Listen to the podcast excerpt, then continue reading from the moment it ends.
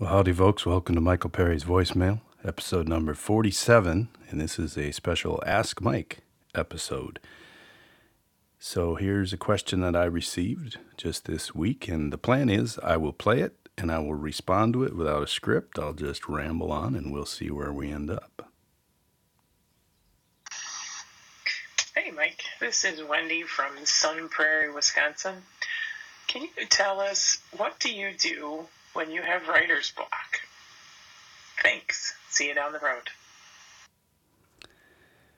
Oh, the writer's block question. So that this is a tricky one for me to answer because my first answer, uh, I run the risk of sounding callous or hurting someone's feelings, and I don't intend to do that at all, obviously. And I'll I'll expand on that during the second and third parts of my answer.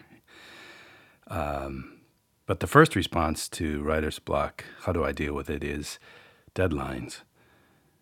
I decided a long time ago to try and make a living writing, and inspiration is, is wonderful and fulfilling and illuminating and exciting, but it doesn't happen often enough to be relied upon.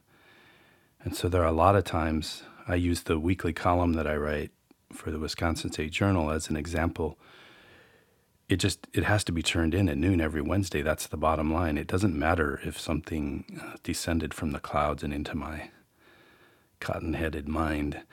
Um, sometimes I just have to sit and type opening sentences over and over and try to not write yet another column about chickens. And so deadlines to me are the number one way I overcome writer's block. The idea that if I don't turn it in, I don't get paid, and if I don't get paid, I don't buy groceries. And I don't want to get too dramatic. I'm very fortunate. I'm grateful. Um, things have gone in a direction for me as a writer I never expected they would. But I, I can also look you right in the eye and tell you I'm not in any position to coast. So deadlines are critical for me uh, sometimes I remember way back when I was first my last what I call my last real job where I had to show up and, and punch a time clock or at least fill out a time card. Um, it wasn't a bad job. I enjoyed it. I learned a lot, but it was a pretty simple job. And all day long, all I would think was, man, I wish I was back in my apartment so that I could write. And I would be scribbling little notes on post its and scraps of paper and gum wrappers, and I'd stuff them in my pockets. And it 4:15 or 4:30 or whenever it was we we clocked out, I would head home and I would write into the night. And part of that was just being young and eager and hungry. Um, but part of that too was the boredom of being forced to sit there and do your job while oh you so desperately wanted to write. And now that it's my full-time job, sometimes that wide open expanse is a problem. like, oh, I'm going to marinated my deep thoughts all morning long. And instead, that just turns into not getting anything done.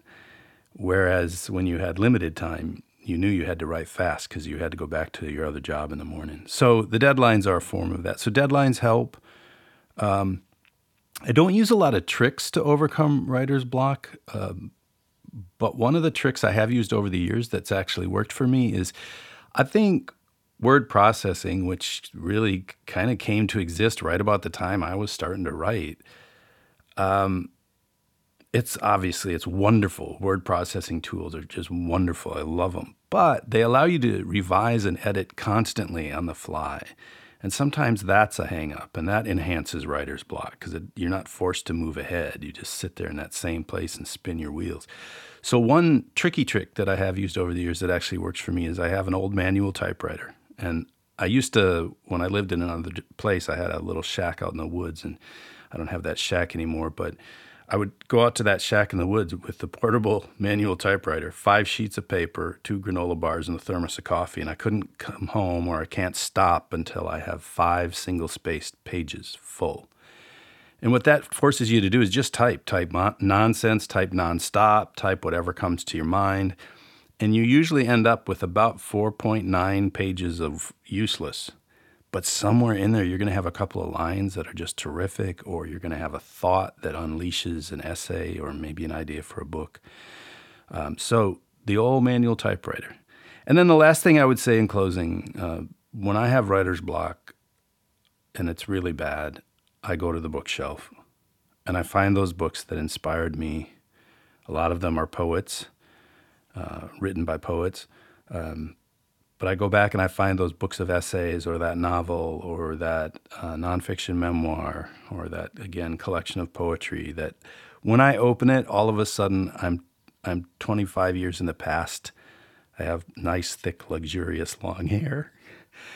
And I feel like a poet, and then I'm excited to write, and and that's the maybe that's the best place to close. That I deal with writer's block all the time, and the very practical part of me has to just stomp over the top of it but what I'm happiest to report is that part that remembers how much I desired to write and create is also still there. And so when I open those old books, not only do those writers show me how to write, but they revive that feeling that inspired me to write in the first place. So thanks so much for the question.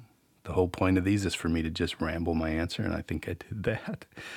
I'm very grateful for everybody for tuning in to these. We'll, we'll do a, a couple of these a month if they keep coming in. You send your questions, and I'm happy to take a shot at answering them.